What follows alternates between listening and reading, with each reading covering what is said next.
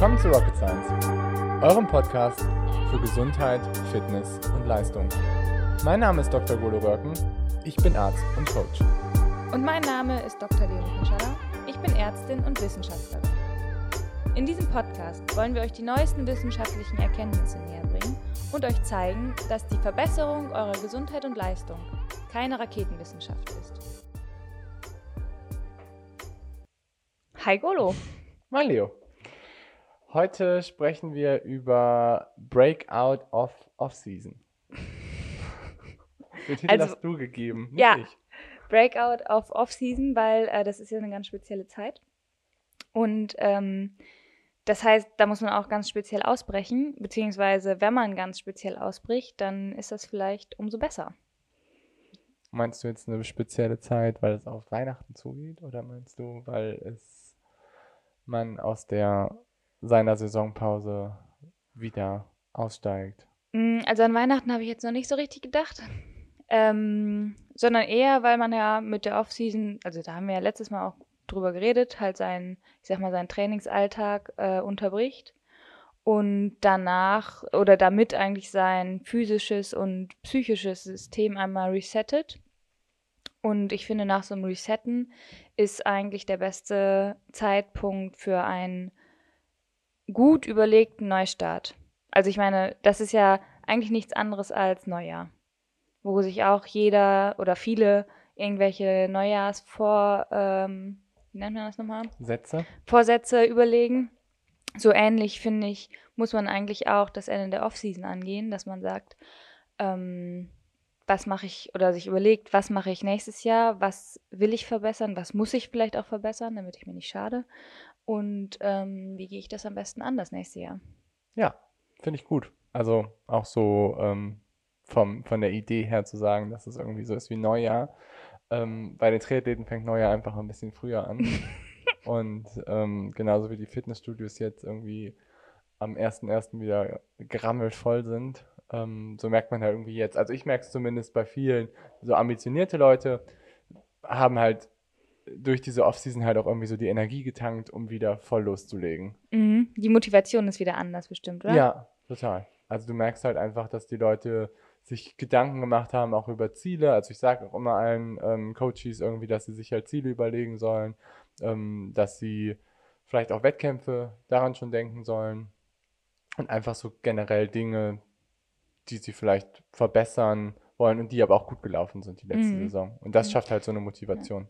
Das mit dem gut äh, mit dem gut gelaufen, das ist eigentlich auch, also zum Beispiel, das mache ich nie. So reflektieren, was war letztes Jahr, was hat, was war gut, was war schlecht. Das ist eigentlich echt auch mega wichtig, ne? Ja, total. Das- Dass mhm. man halt auch probiert, das beizubehalten. Dass, also, dass man nicht alles. Es gibt auch viele Leute, die probieren dann irgendwie alles von jetzt auf gleich umzulegen und den Schalter umzulegen, so quasi. Aber das klappt Mhm. halt beim Körper nicht so richtig. Mhm. Ja.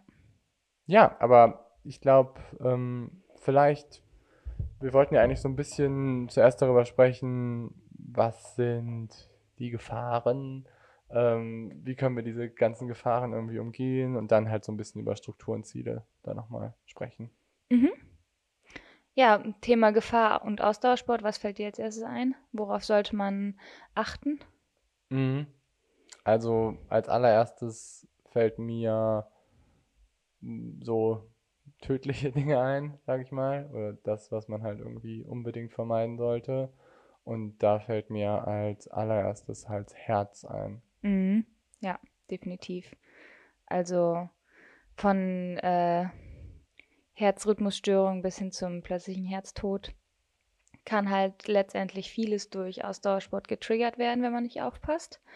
Und ähm, deswegen ist jetzt eigentlich auch der perfekte Zeitpunkt, wenn man es nicht eh schon in letzter Zeit gemacht hat, ähm, sich einmal ein kardiologisches Statement abzuholen und einmal ähm, ja sicher zu gehen, dass man vom Herzen her gesund ist. Genau. Ja. Also da kommt auch nochmal eine Folge mit, ähm, mit einem Kardiologen. Das planen wir schon. Ich denke mal, das kommt irgendwie so in drei, vier Wochen, schätze ich mal. Mhm. Ähm, Cool. Ist aber, finde ich, auch ein super, super wichtiges Thema. Sport-Todesursache Nummer eins ist immer noch, ich glaube, der angeborene Herzfehler oder Herzfehler, die nicht ähm, erkannt werden. Man muss auch nur mal irgendwie in den Profibereich gucken. Da gibt es diverse Athleten, die aufgrund von Herzfehlern auch aufgehört haben mit dem Sport. Ich sag mal jetzt irgendwie Norman Stadler, Thürebock Sindballe. Ähm, gibt noch weitere Athleten, die halt Herzfehler hatten, entweder durch Ausdauersport oder halt auch schon angeborene Fehler. Und das ist halt was, was man unbedingt ja einerseits dokumentieren sollte und andererseits aber auch ausschließen sollte. Ja, und das ist ja auch, das Tückische ist ja, also auch wenn es angeborene Herzfehler sind, die ja teilweise, ähm, also mit denen man ja schon relativ lange gut leben konnte, ist es ja so, dass die trotz der geringen Symptomatik halt ähm, letztendlich zum plötzlichen Tod führen können.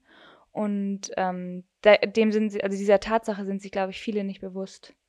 Weil ähm, man ja früher auch nie Probleme hatte, sag ich mal. Und dann schließt man das ein bisschen aus. Aber da gibt es halt echt viele Beispiele, dass ähm, kleinste Löcher in, in der Herzwand zum Beispiel oder zusätzliche arterielle Verbindungen einfach wahnsinnig gefährlich werden können. Mhm.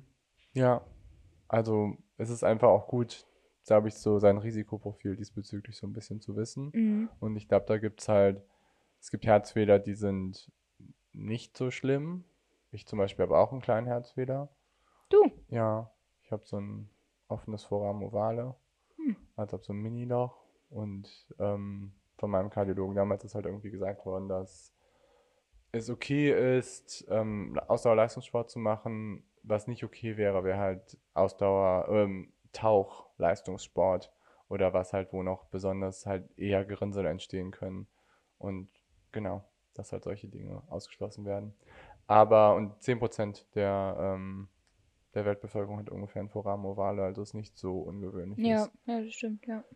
Aber es gibt trotzdem auch Herzfehler, die auch ein No-Go sind für den Leistungssport. Muss man auch sagen. Also das, das denke ich mal, besprechen wir dann nochmal in, ähm, in, ähm, in der Cardio-Folge. Aber ähm, was halt auch super wichtig ist, ist Herzrhythmusstörung. Ne? Das ist halt auch sowas, ähm, das finde ich super wichtig, gerade auch für den alternden äh, Athleten. Also man sagt ja immer, dass Ausdauersport zu einer ähm, physiologischen Verbesserung der Herztätigkeit führt, zu so, einer, zu so einem Sportlerherz. Aber es ist nicht ganz geklärt, ob, wenn man eine Anpassung hat, ob das Herz, wenn das Herz halt wirklich größer ist, dass halt irgendwie so diese elektrophysiologische Kapazität, ob das weiterhin immer gut erhalten bleibt. Und gerade jetzt bei so einem alten Athleten, der irgendwie zu, zurückkommt vielleicht auch ähm, und dann halt irgendwie so direkt mit hochintensiven Sachen oder sowas anfängt, da würde ich auf jeden Fall vorher es abklären lassen wollen. Ist nicht auch bei der Komponente Sportlerherz und Herzleitung, äh, Herzreizleitung, oh Gott, ich kann nicht mehr reden, Reizleitung, Reizweiterleitung so ein Thema, in welcher Zeit man sozusagen seine Ausdauerleistung aufgebaut hat? Oh, das weiß du, ich gar nicht. Also, dass wenn du zum Beispiel ähm, relativ ähm, schnell aufbaust ähm, und dein Herz sich sozusagen vom muskulären System anpasst, dass es ab, also unterhalb einer gewissen Zeit das Nervensystem nicht nachkommt und dann, wenn du sozusagen langsamer aufbaust, wenn du jetzt zum Beispiel irgendwie ähm, über drei, vier, fünf Jahre deine Ausdauer sozusagen ähm, hochpusht, dass dann äh, sozusagen die Reizleitungsbahnen ausreichend innervieren? War eine gute Frage. Weil, weiß ich, kann ich jetzt irgendwie nicht so ad hoc, sage ich mal, was zu sagen. Also ich weiß es nicht. Müsste man mal gucken. Vielleicht mit einer Studie das irgendwie. Mhm. Weil andersrum ja. ist es ja auf jeden Fall auch so. An, wenn du sag mal andersrum. Also wenn du sozusagen äh, ein Sportlerherz hast, also ein hypertrophes, vergrößertes Herz mit einer dicken ähm, Muskelwand und du dann von einem Tag auf den anderen mit deinem Leistungssport aufhörst, dann kriegst du ja auch ähm, unter anderem Probleme mit Herzrhythmusstörungen. Ja. Und wenn du aber langsam abtrainierst, ist die Wahrscheinlichkeit halt viel, viel geringer. Ja, also ich glaube, um Herzrhythmusstörungen so einmal zu erklären, vielleicht, ähm, die Idee dahinter ist ja eigentlich unser Herz. Oh, mein Radcomputer will, dass ich Rad fahre. Ähm, Ja, kannst du ausmachen. ähm, die Idee dahinter ist ja eigentlich, dass unser Herz ist ja irgendwie einerseits eine Pumpe und andererseits aber auch versorgt mit diversen, ähm, ich glaube, du hast eine Aktivität gestartet. nee, Scherz. ähm, Ich kenne mich mit Computern nicht aus. Jetzt passiert mir auch ganz oft. Nee, ich klapp's aus. Also, ähm, dass du ja einerseits irgendwie diese Pumpleistung hast und andererseits hast du irgendwie so die Nerven, die auf dem Herz liegen. Und wenn eigentlich das Herz halt sich immer mehr vergrößert, dann muss halt dieses Nervensystem irgendwie nachwachsen. Und was du halt eben irgendwie so angedeutet hast, ist, dass wenn man halt entweder es halt ganz schnell, ganz groß macht, dass es dann halt zu Problemen kommt. Und das ist auch von diversen Autoren in, in Büchern, die halt irgendwie auch so in der letzten Zeit geschrieben worden sind, halt irgendwie so angedeutet worden. Und das andere ist, was glaube ich auch noch in Studien noch sich auch noch mehr gezeigt hat, ist, dass halt, wenn man ein großes Herz hat und dann halt aufhört, dass es dann halt auch noch zu Problemen kommt. Ich habe auch ein großes Herz. Hast du es mit abchecken lassen? Nein. ich meine nur, dass ich viele Leute mag. Ich mag viele Leute nicht. Siehst du? Das Liegt vielleicht an einem Forum ovale. vielleicht, könnte schon Die sein. rutschen alle durch. Nein, ich mag auch viele Leute gerne. Ja. Nein, aber das ist, also um wieder zum Punkt zurückzukommen, ähm, Herz-Check-up, kardiologischer Check-up ist sicherlich etwas, was man vielen Leuten ans Herz legen sollte. Und das kann man jetzt ja mal angehen, wenn man sozusagen sich neu strukturiert, neu aufstellt, neue Ziele steckt, dann sollte man seine Gesundheit als allererstes abchecken. Abchecken lassen. Ja, finde ich auch. Und im Zuge dessen kann man dann direkt nochmal einen, einen Blutcheck machen. Ja, mhm. stimmt. Das habe ich sogar jetzt gemacht. Und was hast du alles bestimmen lassen? Ähm, eigentlich ähm, äh, großes Blutbild mit also allen Zellreihen und einmal die Hormone und ähm, das war's. Okay. Ja, aber das ist doch gut. Ne? Also vielleicht gehen wir einmal durch. So, ähm, also ich finde, ein kleines Blutbild reicht meistens ja auch schon. Ja, Ne? definitiv. Das war jetzt auch Ausnahme. Ja. Aber kleines Blutbild reicht auf jeden Fall, dass man sicherlich einmal sein HB weiß, sein Hämatokrit, dann sozusagen die Parameter von den roten Blutkörperchen, ähm, wenn man eine Anämie hat, also einen zu geringen HB, dass man dann auch bestimmen kann oder eine Idee hat, wo das herkommen könnte, ob man entweder Eisenmangel hat oder ähm, Vitamin B12-Mangel bei veganen, äh, sich, sich äh, vegan ernährenden ähm, oder eben, ähm, was ja auch viele Läufer äh, haben, ist so eine normozytäre ähm, Anämie, dadurch, dass man praktisch beim Laufen eigentlich immer wieder ähm, ja, rote Blutkörperchen zerstört durch den Fußaufprall ähm, in den ähm, sozusagen, dass man rote Blutkörperchen, die in den kleinsten Gefäßen, in den Füßen sitzen, zerquetscht bei jedem Schritt. Ähm, genau, dass man da halt so eine, da kann man ja relativ einfach gegensteuern, indem man irgendwie Eisentabletten nimmt oder sonst im schlimmsten Fall eine Eiseninfusion. Ähm, oder halt Vitamin B12 einnimmt, Ja. je nachdem. Aber ich denke auch, das ist, und vor allen Dingen, ich glaube, die meisten wissen gar nicht, wie häufig das ist. Also Eisenmangel, gerade bei Ausdauersportlern und besonders halt bei Läufern, besonders bei weiblichen Läufern, ist halt total, total häufig. Ich würde Mhm. sogar fast sagen, so im Bereich von 40, 50 Prozent. Wenn, Also ich kenne jetzt keine Zahlen, aber man muss ja sagen, dass viele Frauen auch gerade nach ihrer Periode erstmal eine leichte Anämie haben. ja, Und wenn man dann noch läuft, dann kommst du, brauchst du halt einfach auch länger, äh, um daraus wieder, also um da wieder rauszukommen, um, um halt genug Erythrozyten, rote Blutkörperchen zu regenerieren. Mhm. Und ich glaube auch, dass gerade da, was du auch angesprochen hast mit vegan und vegetarisch, dass das halt auch nochmal dann noch ein zusätzlicher Risikofaktor dabei ist, weil du ja. einfach nicht so viel hochwertiges Eisen halt aufnimmst. Und dass besonders die halt gucken sollten, das häufiger pro Saison einfach auch mal checken zu lassen, Ja. wie das so aussieht. Und also das kann man ja auch, wenn man dabei noch, ähm, wenn man ein großes Herz hat und was Gutes für die Gemeinschaft tun möchte, kann man das ja auch bei der Blutspende. Also, dass man ähm, zur Blutspende geht, dann muss man ja einmal sein Blutbild vorher bestimmen oder sein HB bestimmen lassen. Und wenn er gut genug ist, dann spricht auch als Sportler absolut nichts dagegen, mal äh, ein bisschen Blut abzugeben. Und wenn der nicht gut genug ist, dann weiß man das ja und dann kann man halt dagegen steuern. Ja. Und dann kann man natürlich auch nicht Blut spenden. Das ist jetzt halt auch so eine Glaubensfrage, muss ich sagen. Also ja, auf jeden Fall aus ethischer Gesichts, aus ethischem Gesichtspunkt total. Ähm, Finde ich auch gut. Auch vielleicht am Anfang der Saison. Ja, sonst muss man natürlich auch echt aufpassen mit Blutspenden. Ja, also das ist jetzt sicherlich nichts, was man in seiner Taper-Woche vorm Wettkampf macht, da gebe ich dir recht.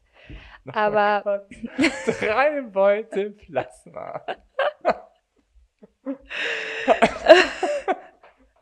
Aber guck mal, du wärst eigentlich der, der perfekte Kandidat.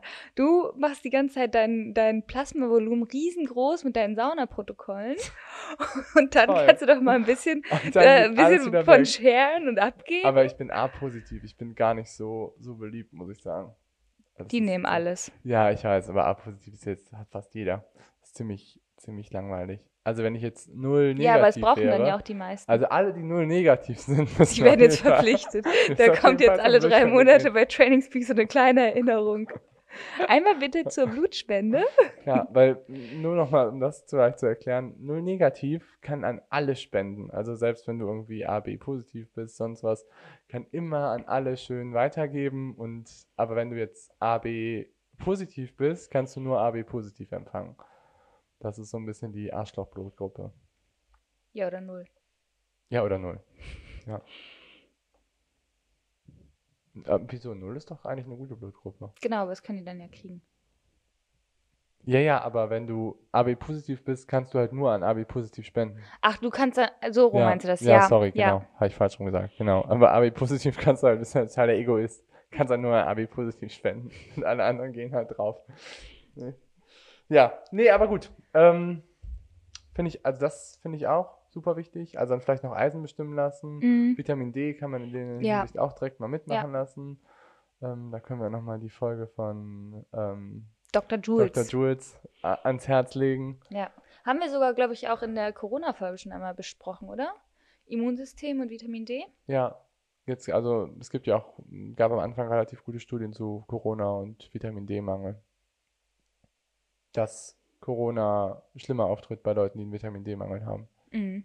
Und von dem her, Vitamin D ist auch echt wichtig. Ja, und hilft halt auch allgemein der, des, dem Immunsystem. Ja, genau. Und genau, im Zuge dessen kann man dann auch nochmal seine Hormone bestimmen lassen. Dabei irgendwie, also Schilddrüse würde ich auf jeden Fall bestimmen lassen. Ähm, das ist gerade auch wichtig, irgendwie, wenn man irgendwie einen Sexualhormonabfall hat, geht das häufig auch mit einem Schilddrüsenabfall einher, teilweise, also vor allen Dingen so bei Übertrainingssachen. Und genau, bei Sexualhormonen muss man halt immer so ein bisschen gucken. Bei Männern geht das ganz gut. Bei Frauen ist das halt total zyklusabhängig. Genau, aber wenn man das macht, dann kann man das ja vielleicht so abpassen, dass man irgendwie innerhalb der ersten drei Tage seines Zyklus sozusagen dieses Blutbild bestimmen lässt und dann kann man alles an weiblichen Sexualhormonen auch perfekt bestimmen. Okay, cool. Ja, ja, stimmt. Okay, ja. Ähm, hast du noch was bei Hormonen? Bei, Bei ähm? Blut? Ähm,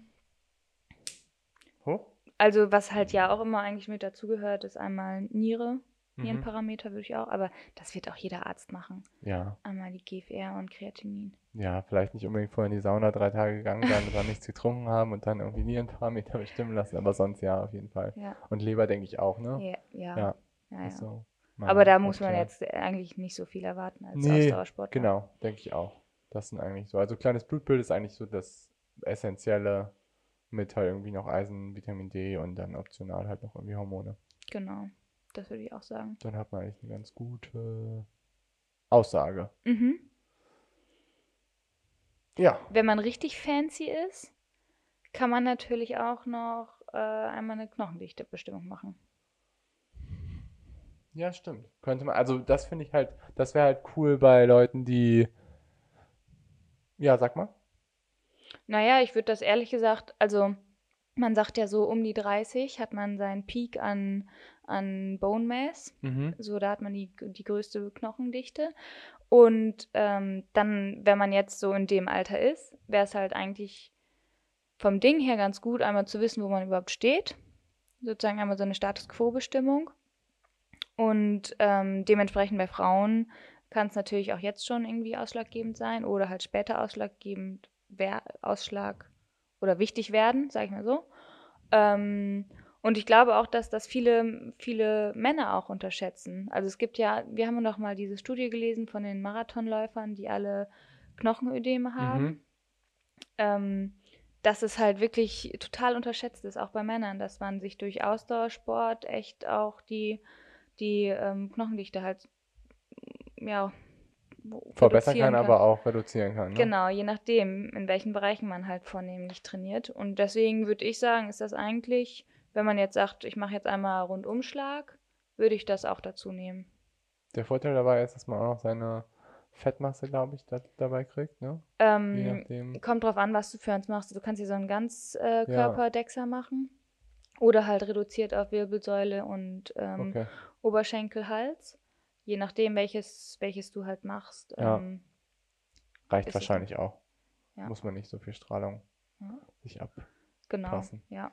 Ja, für wen, also für wen ich das auch mega wichtig finde, ist halt irgendwie, wenn man vorher Leistungsschwimmer war oder so. Mhm. Da macht es halt echt richtig Sinn, weil mhm. die einfach echt häufig Probleme haben, so mit ihrer Knochenmasse. Und auch echt mega häufig Probleme dann auch mit Füßen, Schienbeinen, es echt häufig und für die wird es ganz sicherlich auch mal sinnvoll sein, ähm, da irgendwie mal seine Knochenmasse bestimmen zu lassen. Wo kann man das eigentlich machen lassen? Das ist gar nicht beim, beim Orthopäden? Nee, beim Radiologen in, beim der, in der. Regel. Also du musst eigentlich dir immer eine Überweisung äh, vom Radiolo äh, vom Orthopäden oder vielleicht geht auch Hausarzt oder so, ähm, geben lassen. Ohne Überweisung kriegst du es eigentlich nicht. Und es ist auch so, dass es, glaube ich, unter ich weiß gar nicht, ich glaube unter 40 oder so musst du es selbst zahlen. Das kostet so um die 50 Euro in der Regel. Mhm. Ähm, genau. Aber dann kannst du dir eigentlich bei den meisten Radiologen ähm, einen Termin geben lassen. Ja, würde ich auch auf jeden Fall empfehlen. Mhm. Okay. Genau. Haben wir noch was, was irgendwie man so als Red Flag betrachten könnte und was man besser nochmal vor der Saison abklären lassen würde? Mm. Also jetzt mal ohne performancemäßig darauf einzugehen. Was natürlich irgendwie auch super sinnvoll ist, ist vielleicht mal jetzt an seiner Technik zu arbeiten und vielleicht halt auch mal irgendwie zu gucken, sitzt man anständig auf seinem Fahrrad, ähm, vielleicht mal einen Fitting-Termin zu machen. Da halt auch, jetzt macht das halt Sinn, bevor halt irgendwie ja. das krasse Volumen kommt. Ja. Dass man halt genau solche Sachen halt irgendwie jetzt sich adressiert. Ich finde, da ist halt so ein bisschen die Krux, gerade beim Bike-Fitting, wenn du richtig fit bist, sitzt du ja schon ein bisschen anders. Oder trittst zumindest runter ja. und so, ne? Da würde ich schon, also das würde ich jetzt, glaube ich, nicht so jetzt, jetzt machen, sondern ich glaube, dann würde ich erstmal irgendwie vier, fünf Wochen wieder trainieren und das dann anpeilen. Mhm. Aber ich finde es definitiv sehr verlockend, diese Vorstellung, in eine Saison zu gehen und zu wissen, das passt alles vom Material her. Ich weiß, ich sitze richtig. Ich will jetzt nicht noch irgendwie auf Däubel komm raus irgendwie was am Lenker umschrauben. Am besten noch, also ich bin ja eher so Kategorie am Vorabend des Wettkampfs oder so.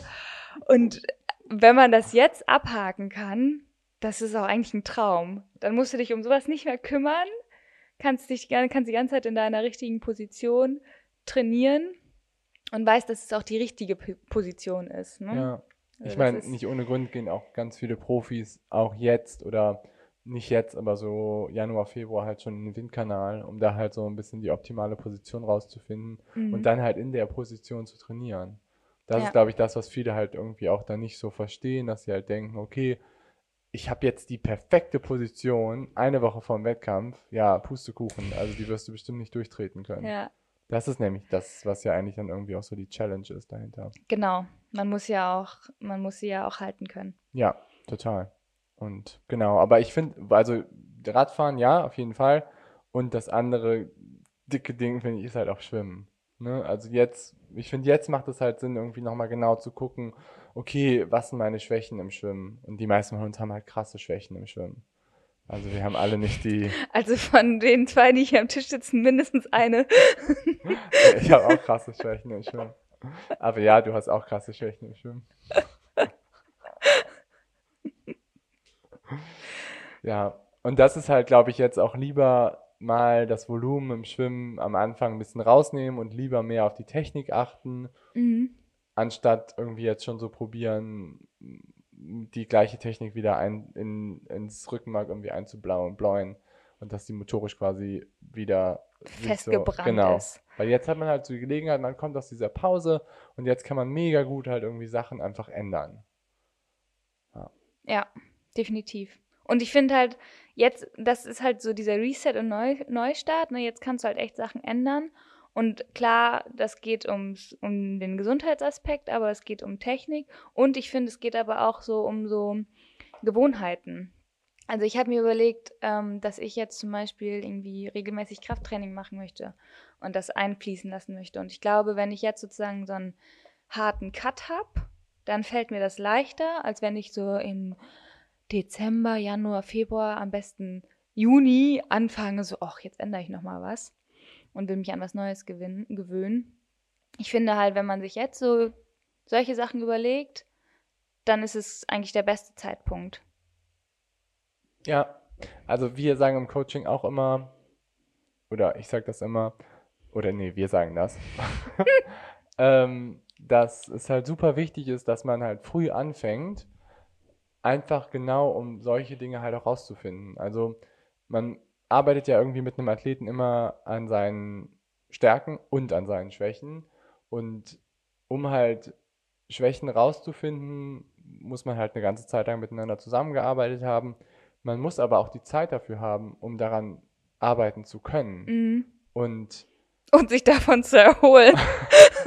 ja.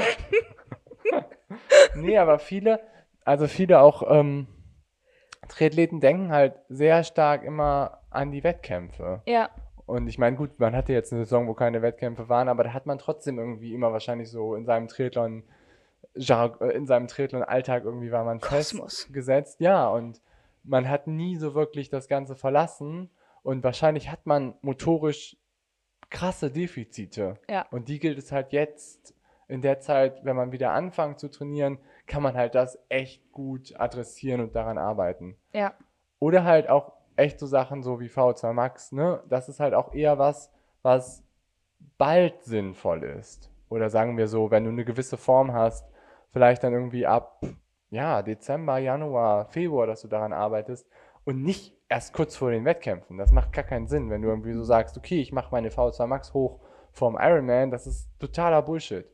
ja, ja. Deswegen, genau sage ich ja halt, dass man jetzt sich überlegen sollte, woran muss ich arbeiten und das dann auch jetzt angeht und sich jetzt eine Struktur dafür überlegt und die halt jetzt startet und nicht, wenn es eigentlich zu spät ist. Ja, genau. Und auch, äh, allein auch jetzt mal so von der psychologischen Seite aus, ist es ja auch eher so, dass am Anfang fällt es, fällt es keinem so leicht, vielleicht irgendwie wieder richtig früh aufzustehen und halt Sport zu machen und Krafttraining zu machen, Muskelkater zu haben danach und das irgendwie durchzuziehen. Ja, und das ist halt, äh, das fällt einem natürlich viel einfacher, wenn man das jetzt schon etabliert in dieser dunklen Jahreszeit. Am Anfang wird das richtig übel sein, aber wenn man das einmal integriert hat, dann ist es halt super cool im Frühjahr, ne? Wenn Mhm. dann irgendwie, dann stehst du auf und es ist schon hell und krass. Das ist halt ein Riesenunterschied. Ja, und die Push-ups gehen irgendwie viel leichter von der Hand. Ja, genau.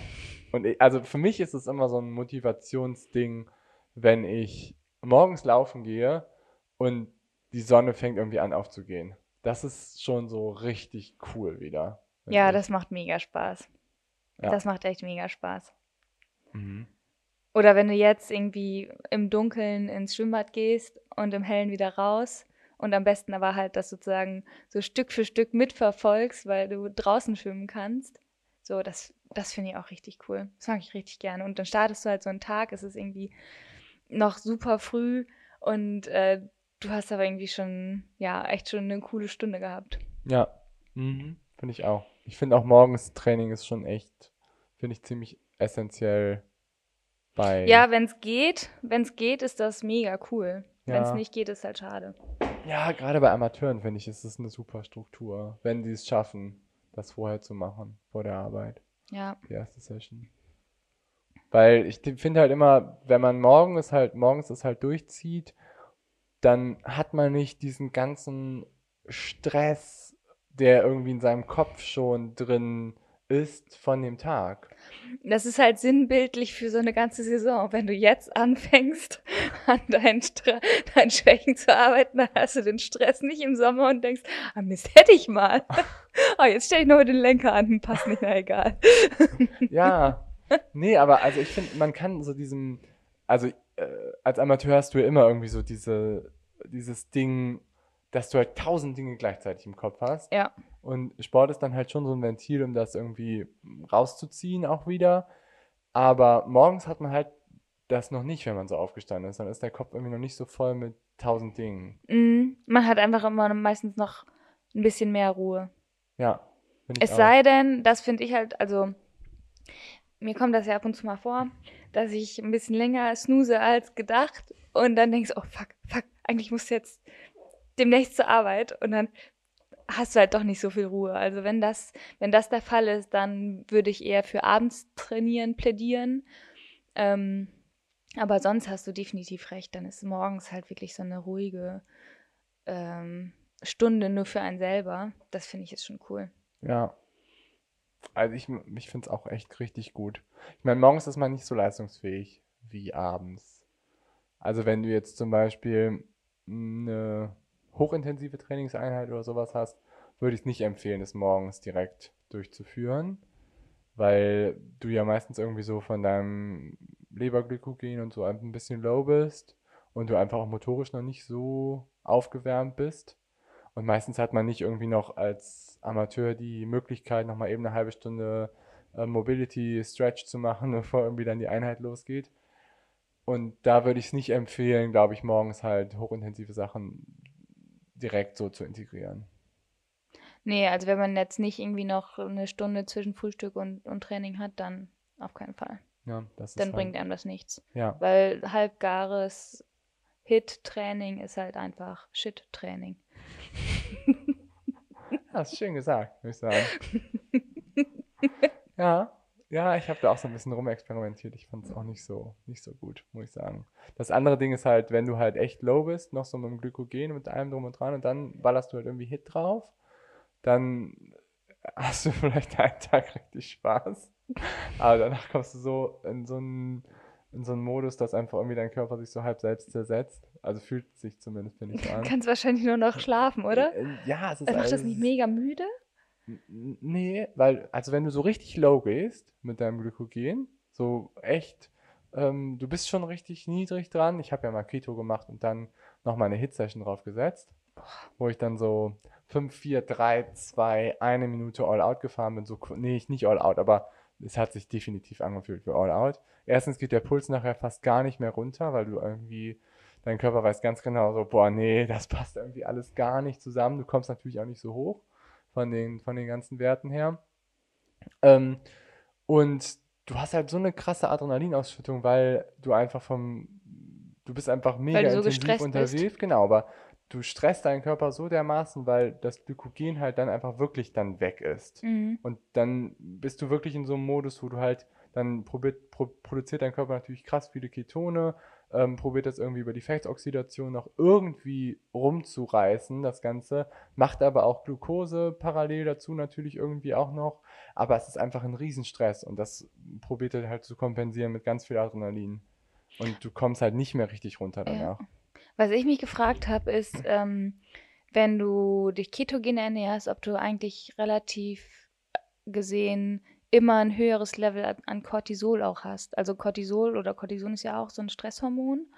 Und Keto, also Ketose, muss man sagen, ist ja eigentlich auch so ein letzter Schaltmechanismus des Körpers, ähm, der eigentlich ja auch ein Stresszustand ähm, ist, weil, der, weil dein Körper halt denkt, oh Gott, oh Gott, oh Gott, ich habe äh, kein Substrat äh, für mein Gehirn, ich muss jetzt irgendwie äh, aus Fett Glucose machen oder Ketone, weil ich keine Glucose mehr habe, das ist ja so maximaler Überlebenskampf eigentlich. Und da habe ich mich gefragt, ob das nicht eigentlich auch zusätzlich auch eine Auswirkung auf deinen Cortisolhaushalt hat. Mhm.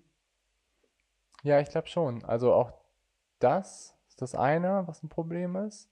Aber ich glaube, dass sich das auch teilweise einstellen kann, wenn du es halt über eine Zeit lang machst. wenn du dich sozusagen daran, dran gewöhnst. Ja, wenn du dich daran adaptierst. Ja, wird Sinn machen, ne? Es ist halt auch immer die Frage, wie hart, intensiv und volumenreich du trainierst. Das ist das andere. Wenn du jetzt ähm, wahrscheinlich low, low, low Intensity machst, ist das nicht das große Problem. Weil du dann halt irgendwie, wenn du in, in Ketose bist, hast du halt eine krass hohe Fettoxidation und dann kannst du es wahrscheinlich darüber relativ gut kompensieren. Aber halt, wenn du in höhere Bereiche gehst, klappt das halt nicht mehr so gut. Und ähm, ich habe letztens noch einen Podcast gehört, ja, wir schweifen jetzt auch ein bisschen wieder vom Thema ab, aber ähm, da ging es halt auch so ein bisschen darum, ähm, wie leistungsfähig du halt bist in Ketose. Und das war halt ein Leistungsphysiologe und der war so echt ein ziemlich bekannter, Alan Cousins heißt der. Und der meinte halt, er kennt fast keinen, den er getestet hat, der in Ketose war, der halt vom respiratorischen Quotienten über 1 geht, also dass der in den Bereich kommt, wo er halt nur noch Kohlenhydrate verbrennt und die bleiben alle da drunter. Also die kommen alle noch nicht mal bis an die Schwelle. Aber es macht ja auch so Sinn. Quasi. Ja, genau, es macht halt auf jeden Fall schon Sinn. Also es ist dann auch so ein, so ein Mechanismus, wo der Körper dann einfach so sagt, okay, goodbye. Kann ich nicht mehr. Ja, aber Ketose ist natürlich auch so der Extrembereich, ne? Wo halt irgendwie. Genau. es ist halt einfach Extrembereich und damit halt auch Stressbereich. Mhm, ja. Ja, das andere Ding dabei ist natürlich auch, dass, ähm, wenn du jetzt irgendwie so Sexualhormone nimmst, die hängen halt krass ab, halt auch noch von Insulin. Das ist das eine, ähm, wovon die halt krass an, abhängen und halt irgendwie auch von, ähm, von ähm, Cholesterinsynthese. Und ähm, gerade Insulin ist ja krass niedrig, wenn, ähm, wenn du in Ketose bist. Also dann geht ja dein Insulinspiegel mega, mega low. So, so wenig, wie es eigentlich geht. Und das ist halt echt tödlich dann auch für, Sexualhormone. Ich und das denke sagen, ich halt auch ja so bei nüchtern Training, dass das einfach, das ist, das sehe ich als das größte Risiko, dass du letztendlich deine Hormone killst. Aber beim nüchtern Training killst du deine Hormone ja nicht durch das Insulin, durch den Insul niedrigen Insulinspiegel, sondern eigentlich dadurch, dass du, also die ganzen Sexualhormone, Östrogene, ähm, vor allem aber, ähm, und werden ja immer sozusagen täglich frisch gebaut und mhm. ausgeschüttet. Die haben ja so, die haben so einen zirkadianen Rhythmus über den Tag und werden da, haben dadurch auch eine kurze Halbwertszeit. Das heißt, sie müssen immer wieder resynthetisiert werden. Und bei den Männern, beim Testosteron, ist, sind die Stellschrauben halt nicht so fein. Das ist halt relativ ähm, stabil, sage ich mal. Beim Östrogen ist es halt nicht der Fall. Und Östrogen und Cortisol haben die gleichen Vorläufermoleküle. Mhm.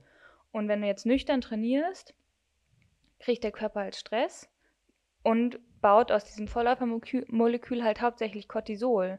Und dann fehlt das Vorläufermolekül für die Östrogene, die als allererstes ähm, vom Körper nicht mehr synthetisiert werden, weil die sozusagen vom Körper als un, am unwichtigsten zum Überleben mhm. ähm, ja. angesehen werden. Ja, also die Prozesse bedingen sich aber so ein bisschen gegenseitig, weil also das klar, ne, das ist auf jeden Fall so der Sinn und Zweck des Ganzen, aber letztendlich dieser Umbau in Sexualhormone, also ob letztendlich dann aus dem Vorläufermolekül Cortisol oder halt Richtung Sexualhormone geht, das hat halt ganz stark mit dem Insulinstoffwechsel zu tun, ganz stark mit ähm, IGF, also Insulin Growth Factor, ob es quasi in welche Richtung es geht. Und wenn Insulin Growth Factor halt ganz krass runterreguliert ist, dann hast du fast keinen Aufbau mehr von Sexualhormonen. Aber wenn du an, wenn du nüchtern trainierst, geht ja dein Blutzucker runter, dein Insulin äh, gegebenenfalls auch und dann müsste ja eigentlich dein Growth Factor hochgehen. Warum? Um mehr Insulin zu produzieren und dann mehr obwohl, nee, eigentlich willst du denn nee, nicht kein. Ah ja, stimmt, du willst ja kein. Ah, äh, ja, genau, ja, jetzt habe ich das gemerkt, du willst genau. ja kein Insulin machen, weil ja, geht du ja, ja noch eigentlich, genau, aber das, das, das, sind halt alles Prozesse, mh. die dann sich so gegenseitig bedingen. Mh, okay. Und dann hast du ja auch nachher geht das ja auch auf deine Schilddrüsenhormone, dass die dann sogar angegriffen werden durch dieses, wenn du es halt so richtig übertreibst. Also wenn du jetzt irgendwie in Ketose gehst und dann auch damit mit Fasten und sonst was das Ganze kombinierst, dann kannst du halt echt relativ schnell Probleme auch kriegen auf dein, deine Schilddrüsenhormone. War das nicht auch sozusagen Sinn und Zweck vom Nike Oregon Project? Ein bisschen, dass die Ja, das passiert beim Übertraining halt auch. Ja. Dass die das synthetisieren. Äh, Doping müssen wir auch nochmal besprechen. Ja, Doping ist auch nochmal ein Thema, wo wir auf jeden Fall drüber reden Ja. müssen. Aber okay, wir sind jetzt krass abgeschwichen. Ich hoffe, Leute, ihr seid noch dabei. Ähm, ja, Okay, jetzt müssen wir, Wir weiter, haben- weiter wir haben sputen. über Struktur gesprochen und dass ihr vielleicht nicht es so übertreiben sollt mit dem nüchternen Training. Ähm, noch vielleicht mit irgendwie Low-Carb-Strategien und sonst was. Und gerade zu Beginn ähm, vom Training würde ich damit echt ein bisschen aufpassen. Also ich bin auch ein ziemlicher Freund davon, ähm, kann ich auch mal so sagen. Aber ähm, bis zu einem gewissen Bereich und ihr solltet jemanden haben, der sich damit ganz gut auskennt, der das so ein bisschen für euch vielleicht strukturiert oder ihr beschäftigt euch damit. Ähm, Genau. Und ja, ansonsten erstmal Status quo erfassen zum Ende der Offseason. Gesundheitlich zum einen und zum anderen eben auch, was ist, was war letztes Jahr, was lief gut, was lief nicht so gut, was will ich verändern. Und dann finde ich es halt ein ganz wichtiges Thema, was man, glaube ich, ganz schnell auch vergisst, sind Ziele formulieren. Oder? Weil ganz, also zumindest geht es mir zumindest so, ich fange erstmal an zu trainieren und überlege dann so, ah, worauf habe ich eigentlich Bock. Aber ich glaube, eigentlich ist es viel effizienter, wenn man sich jetzt überlegt, ich habe das und das Ziel, sei es irgendwie eine Bestzeit auf 10 Kilometern oder irgendwie meine erste Mitteldistanz oder was auch immer und darauf dann hinzuarbeiten und das sozusagen halt vor Augen zu haben und ähm, dadurch damit dann auch seine Saison zu strukturieren. Finde ich auch. Finde ich auch. Das ist, finde ich, auch was, was total wichtig ist. Das sollte man sich auch irgendwie schon ähm, bei, vielleicht auch in der Offseason halt auch irgendwie schon so überlegen. Ähm, ich sag mal so, zumindest den großen Wettkampf könnte man sich da eigentlich ganz gut überlegen. Und halt, genau, was du eigentlich gesagt hast mit Zielen. Was ist vielleicht meine Stärke, was ist meine Schwäche, woran will ich halt unbedingt arbeiten, woran muss ich ja irgendwie vielleicht arbeiten, um besser zu werden. Und dann halt auch vielleicht sich echt einen Plan zu entwerfen, ganz kleinschrittig, wie komme ich dahin? Also wie kann ich das Ziel erreichen? Also wenn du halt irgendwie das Ziel hast, vielleicht irgendwie unter 40 Minuten im Sommer zu laufen und du laufst, läufst halt irgendwie jetzt vielleicht 45 Minuten, also es ist ein ziemlich großes Ziel, dann musst du dir auf jeden Fall kleinschrittige Ziele, Zwischenziele setzen, um das letztendlich zu erreichen. Mhm. Und die dann auch ähm, gut abzuhaken. Genau, abstreichen.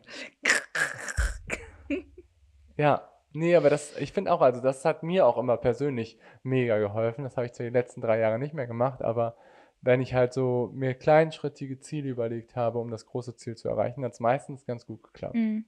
Ich muss zugeben, ich habe es noch nie gemacht und will das jetzt aber unbedingt machen, weil ich mir das total toll vorstelle. Ja, wir sind auch, glaube ich, ich glaube, alle sind ziemlich heiß eigentlich auf jetzt diese kommende Saison. Ich glaube also, auch. äh, ich, Weil man hat jetzt ja dieses Jahr echt so dieses mentale, ähm, psychische Glücksgefühl des Wettkampfs nicht erlebt.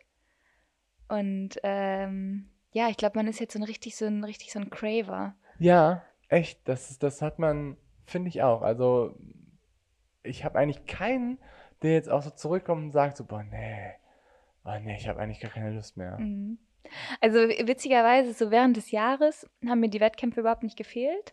Und ich habe ehrlicherweise auch teilweise, äh, ach Gott, was ist heute los? Ich habe ehrlicherweise auch manchmal gedacht, boah, also diese Vorstart-Nervosität, die vermisse ich halt so gar nicht. Ja. Also wirklich so gar nicht.